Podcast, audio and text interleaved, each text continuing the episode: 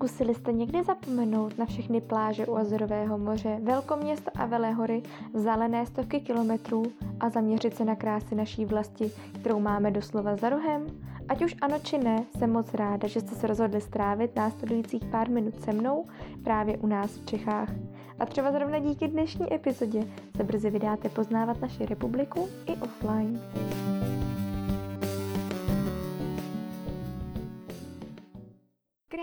Dobré ráno, krásný den, večer či dobrou noc do všech koutů naší krásné malé České republiky. Já vás vítám u pátého dílu podcastu u nás v Čechách a tentokrát to bude díl hodně zaměřený na historii. Rozhodla jsem se vás totiž vzít do města Litomyšl. Litomyšl se nachází v Pardubickém kraji a sama o sobě je docela velkým městem. Proto si myslím, že už se spousta z vás na mapě může celkem rychle orientovat. Nacházíme se v podhůří Orlických hor a pokud vám zrovna Litomyšl nic moc neříká, zkusím vám přiblížit podobně velká města v okolí, která vám třeba řeknou o něco víc. Je to Vysoké míto, Svitavy, Česká Třebová nebo třeba Ústí nad Orlicí. Teď ale zpátky k samotné Litomyšli a jak jsem říkala, dneska to bude hodně o historii. Takže rovnou historii začneme a to bude vznik vlastně města Litomyšl. Už před eh, více než tisíci lety zde vznikla jakási osada. Byla při Trstenické stezce, což byla stezka, která propojovala Čechy a Moravu. Odsud už ale jenom kousíček býval neprostupný prales, takže dál už se moc jít nedalo. Bezprostředním předchůdcem Litomyšle se potom uvádí hradiště Hrutov. To podle Kosmovy kroniky mělo patřit slavníkovcům. V 11. století už je tady ale doložen benediktínský řadový dům, který měl nechat postavit kníže Břetislav. Na tento řadový dům potom ve 12. století navázal klášter Olevecká hora, u kterého byl postaven kostel svatého Klimenta, který se dost často milně uvádí jako nejstarší kostel u nás. Ale dejte si pozor, je to chybná informace. Ve 13. století potom tato již zmíněná osada pod klášterem byla povýšena na podanské město a od tohoto století si taky místní premonstráti rozdělili vliv s olomouckým biskupstvím a ta hranice mezi Čechami a Moravou, jak už jsem jednou tady dneska zmiňovala, byla teď ostředená. Čechy pro premonstrát z Litomyšle, Morava pro olomoucké biskupství. Aby si ale premonstráti nepřišli nějak níže postavení než olomoucké biskupství, ve 14. století to zde také bylo povýšeno na biskupství. S tím se spojuje i to, že klášter byl předělán na rezidenci s novým palácem, byl postaven kostel Pany Marie a tato rezidence byla obehnána opevněním, které se později postavilo kolem celého města a mělo dvě brány. V 15. století ale i přesto dobili město husiti a biskupství téměř zaniklo. Rezidence byla kromě toho nově postaveného paláce zbořena a bylo postaveno úplně nové město, které bylo obsazené bratrstvem. V tomto městě se nacházela například i tiskárna. No a tito čeští bratři zde zůstali i v 16. století. Možná, že si na české bratry vzpomínáte, jak se ukrývali v Adršpašsko-Teplických skalách, o tom jsem mluvila v minulém díle, takže kdo ho neslyšel, tak si ho určitě poslechněte. No a čeští bratři byli ale v tom 16. století potom vyhnáni a byl zde postaven renesanční zámek rodem Pernsteinů. V 17. století zde potom probíhala protireformace a piaristé zde založili kolej s kostelem. Dále podporovali také školství podle Komenského, kdy z těch zásad si možná ze školy pamatujete podle Komenského, že on nechtěl moc fyzické tresty, nechtěl, aby se eh, memorovalo, aby se učilo eh, hrou, aby se ty děti vlastně učily pomocí různých pomůcek a jenom si jim do hlavy nevštěpovaly různé ty definice. Potom taky kvůli tomu taky vlastně postavili školy, pořádali různé divadelní a hudební představení a vybudovali zde také barokní chrám. 18. století, ale Litomyšl neprocházela zrovna hezkým obdobím. Probíhaly tedy četné povodně a také požáry. Na ty si možná pamatujete z dílu o ještědu. Tomu se také požáry moc nevyhýbaly. Ale v Litomyšli to dospělo až do takové úrovně, že se v tom 18. století uchytilo rčení hoří jako Litomyšl. Jenže toto město se nevzdalo a v 19. století bylo dokonce centrem osvobozeneckého hnutí. Mezi těmi lidmi, kteří zde působili, byla například i Magdalena Dobromila Retigová nebo Alois Jirásek, který na místním gymnáziu dokonce učil.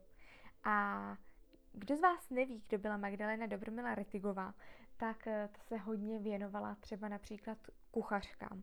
Její nejznámější je domácí kuchařka a zde já si vám tady dovolím přečíst krátký recept. 3 hodinu 12 žloutků se 12 loty tlučeného cukru, potom k tomu přidej trochu skořice, 3 hřebíčky, kousek vanilky, vše na prášek utlučeno a prosáto.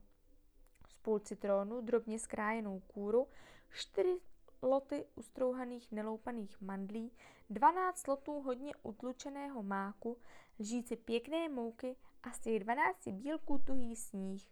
Dobře to promíchej, vlej to do máslem vymazané a strouhankou prosáté žemličkou vysypané dortové formy a nech to zvolna péct. Když to vyndáš z trouby, sejmi okolek, dort nech vystydnout a pak ho okrášli ledem podle libosti.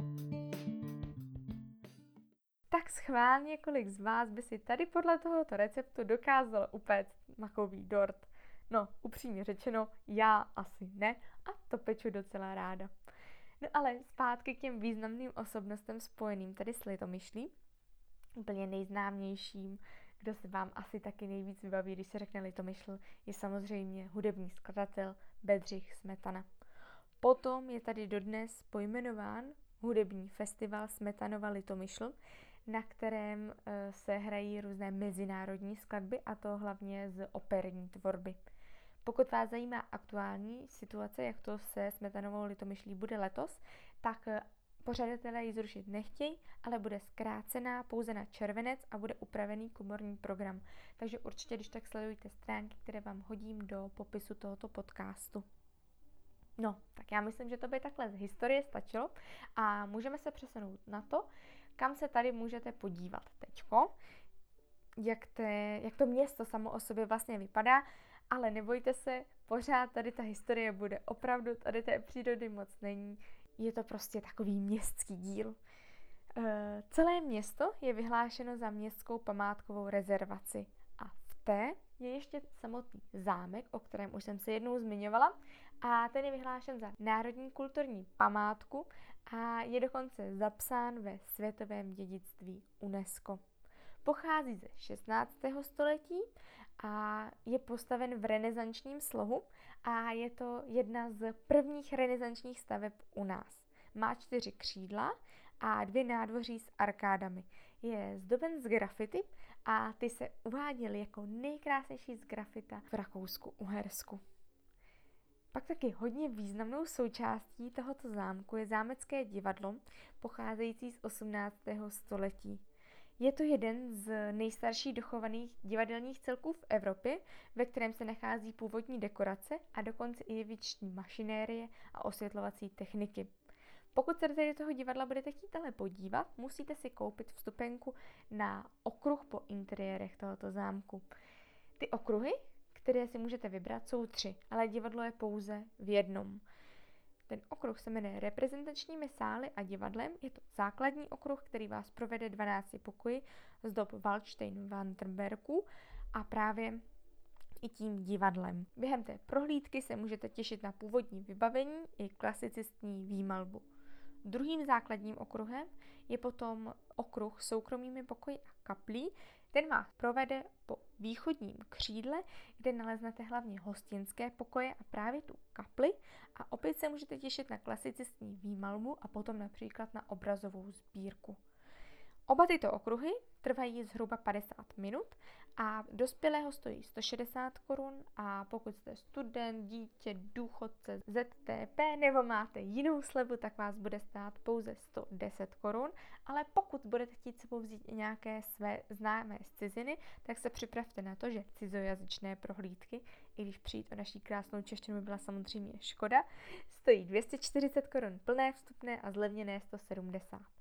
Levnější a kratší variantou jsou potom prohlídky pojmenované letní pozastavení. Ty jsou vhodné například pro rodiny s dětmi, protože trvají pouze 25 minut, ale tady není žádná sleva. Pro všechny to stojí 90 korun. A jak už jsem zmiňovala, není v tomto okruhu zahrnuto divadlo, protože během toho časového limitu by se to nestihlo.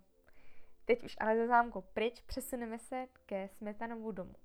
Možná byste si mysleli, že Smetanův dům bude dům Bedřicha Smetany, ve kterém vyrůstal. Tak tomu není. Je to kulturní středisko, které bylo postaveno na počátku 20.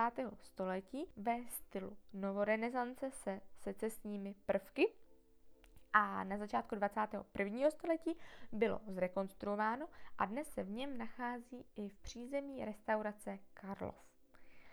Dalším významnou budovou je Muzeum domečků, panenek a hraček, ve kterém se nachází hračky od poloviny 19. století až po dnešek. A najdete tam nejenom právě panenky a domečky pro panenky, ale i kočárky, veškeré vybavení pro panenky, a to jak z chudých, tak i bohatých poměrů a pro kluky například autíčka či železnici. Takže pokud nebude moc hezky a vás nebude za stolik zajímat historie, a nebo se budete mít třeba malé děti, tak si myslím, že tady to muzeum je úplně ideální volbou. Dálka vás pozvuje uh, piaristická kolej, o té už jsem taky mluvila. Ta je raně barokní, nachází se přímo vedle zámku a přiléhá k ní bývalé gymnázium. Dnes je ale v této budově muzeum a galerie a je tam také věž, na kterou můžete vystoupat a porozhlédnout se po celém městě. Významný je také určitě bývalý zámecký pivovar, kde už se dnes pivo nevaří, ale nachází se v něm rodný byt Bedřicha Smetany, který je přístupný. Když se ale vrátíme zpátky k tomu piaristickému klášteru, tak k němu přiléhají velké zahrady. Ale ty od odchodu piaristů v polovině 20. století pustly. Město se ale rozhodlo, že nechce, aby tam měli ty spustlé zahrady a tak vyhlásilo Eh, soutěž o nejlepší návrh. Zahrady byly zrekonstruovány a upraveny do podoby reprezentativní městské zahrady. Slavnostní otevření probíhalo v roce 2000 v rámci oslav Dnů evropského dědictví a to docela netradičně svatebním ceremoniálem, kterému eh, přihlíželo několik desítek starostů historických měst a téměř tři tisíce dalších návštěvníků a hostů. Dneska už tam samozřejmě mí lidí v běžné dny a vy si můžete posadit například v altánu s výhledem na město, můžete tam potkat šachovnici z trvalek, květinové záhony, bazén s mlhovištěm, významné sousoší a, a v budově bývalé kočárovny se můžete opět občerstvit. Zahrada byla vždycky ale užitková okrasná, to na tom se nic nezměnilo a před výstavbou barokního piaristického chrámu byla renesanční, pak barokní a dnes už jste slyšeli, jak vypadá. V samotné Litomyšli se potom nachází také náměstí, jedno se jmenuje Tolcovo a druhé překvapivě Smetanovo. Na těch se nachází krásné domy s podloubím, kostely a na Smetanově náměstí se nachází i pomník samotného skladatele Bedřicha Smetany.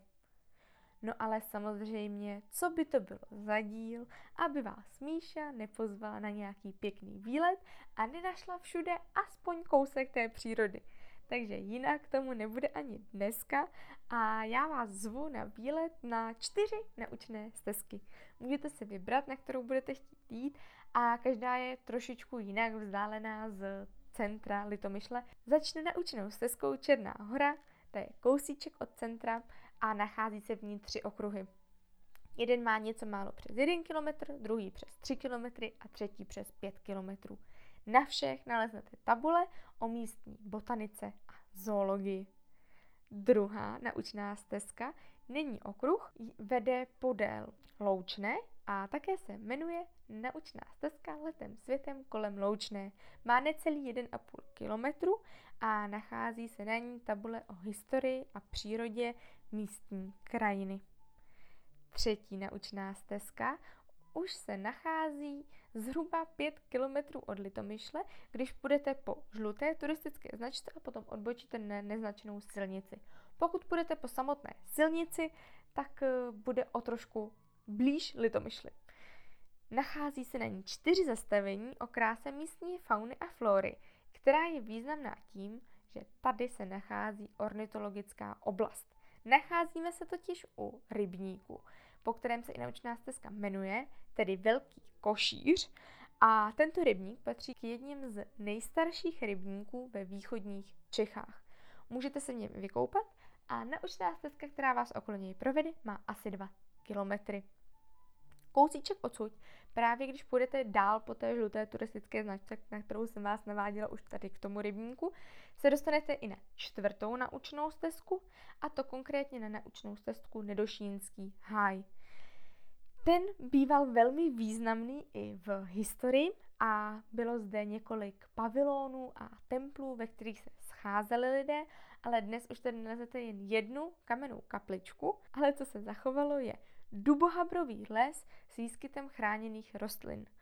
Proto je to tady také vyhlášeno přírodní památkou a po nejzajímavějších místech tady té přírodní památky vás na zhruba 2,5 kilometrovém okruhu provede právě tato naučná stezka, na které se nachází dokonce 11 tabulí o místní flóře a fauně a také místním lesnictví. A protože je to 11 tabulí na 2,5 kilometrech, tak si myslím, že se máte dost na co těšit a že vám ty kilometry budou velmi rychle udíkat. Konec ale tady výletování. Věřím, že ne všichni jste úplně velcí výletníci a když už to je dneska takový městský díl, tak eh, vám samozřejmě doporučím nějaké restaurace. Eh, restaurací v Litomyšli je mnoho, ale k těm nejlepším patří například Bohem restaurant Litomyšl, který se nachází přímo u klášterní zahrady, o které se vám povídala. Mimo centrum potom naleznete restauraci Ukoly a nebo významná je také restaurace Veselka, kde se nachází i místní mini pivovar, takže vás nemusí mrzet, že bývalý zámecký pivovar už nefunguje. Kdo by ale neměl úplně hlad a měl jenom chuť, tak taky může zamířit do místní kavárny Choco Café, ve které se samozřejmě nachází také mnoho druhů čokolády, což je třeba teda něco pro mě. No a pokud byste se nechtěli vyrazit jenom na jeden den, ale víc, tak byste taky samozřejmě potřebovali někde přespat. A tak vám nabízí několik penzionů a hotelů, které samozřejmě naleznete zase po celé Litomyšli. A já jsem pro vás našla ty nejlepší, a to konkrétně podle stránky Booking. A k těm patří penzion Bludička, penzion v Podzámčí, penzion Tašner nebo penzion Paseka. Kdo by ale chtěl bydlet přímo na zámku, tak se tady nachází i zámecké apartmány. No a kdo by nechtěl bydlet přímo v centru Litomyšle a chtěl by bydlet spíš na takové polosamotě ve srubu, tak vám můžu doporučit srub ze stránky interbohemia.cz, na který vám dám odkaz do popisu tady toho podcastu, protože můžu hrdě říct, že tady s tou stránkou teď navazuju spolupráci, která bude zaměřená hlavně na blog, ale dohodli jsme se, že ji přesuneme i takhle sem na podcast. Ale zpátky k samotnému místu, ještě by vás určitě zajímalo, jak se sem můžete dostat. Někteří z vás jezdí určitě rádi autem, tak pro ty mám dobrou zprávu, nachází se tady několik parkovišť, ale pozor, většina je placených, takže se sebou vemte i nějaké drobné. Pokud byste ale chtěli zase, jak už jsem říkala, třeba v prvním díle našeho podcastu nějakou tu atmosféru dodat i tím cestováním, tak za mě je nejlepší vlak. Nachází se tady eh, vlaková zastávka Litomyšl, anebo několik menších zastávek, například Litomyšl zastávka, Litomyšl Nedošín nebo Tržek. Z Tržku je to kousíček na tu naučnou stezku, Nedošínský háj, a takže se nemusíte bát, že byste neudělali žádný okruh a můžete vyrazit z Tržku na naučnou stezku a potom do Litomyšle a tam skončit, dát si něco dobrého, porozdíhnout se po památkách a třeba i přespat. No a poslední možností, jak se sem dostat, je samozřejmě přijet autobusem a to vám tady nebudu pročovat jednu zastávku. Zastávek autobusových v Litomyšli je několik a já věřím, že vy si rozhodně najdete tu, na kterou vám pojede ten nejideálnější autobus. Tak jo, doufám, že jsem vás nalákala na tady to místo. Doufám, že na něm bude méně návštěvníků než na tom minulém, jak jsem slíbila, ale bylo to zase něco trošku jiného. Příště už se zase vydáme víc do přírody a já se na vás teda budu těšit zase za týden a to konkrétně v pondělí u dalšího dílu podcastu a na nějakém hezkém výletě u nás v Čechách.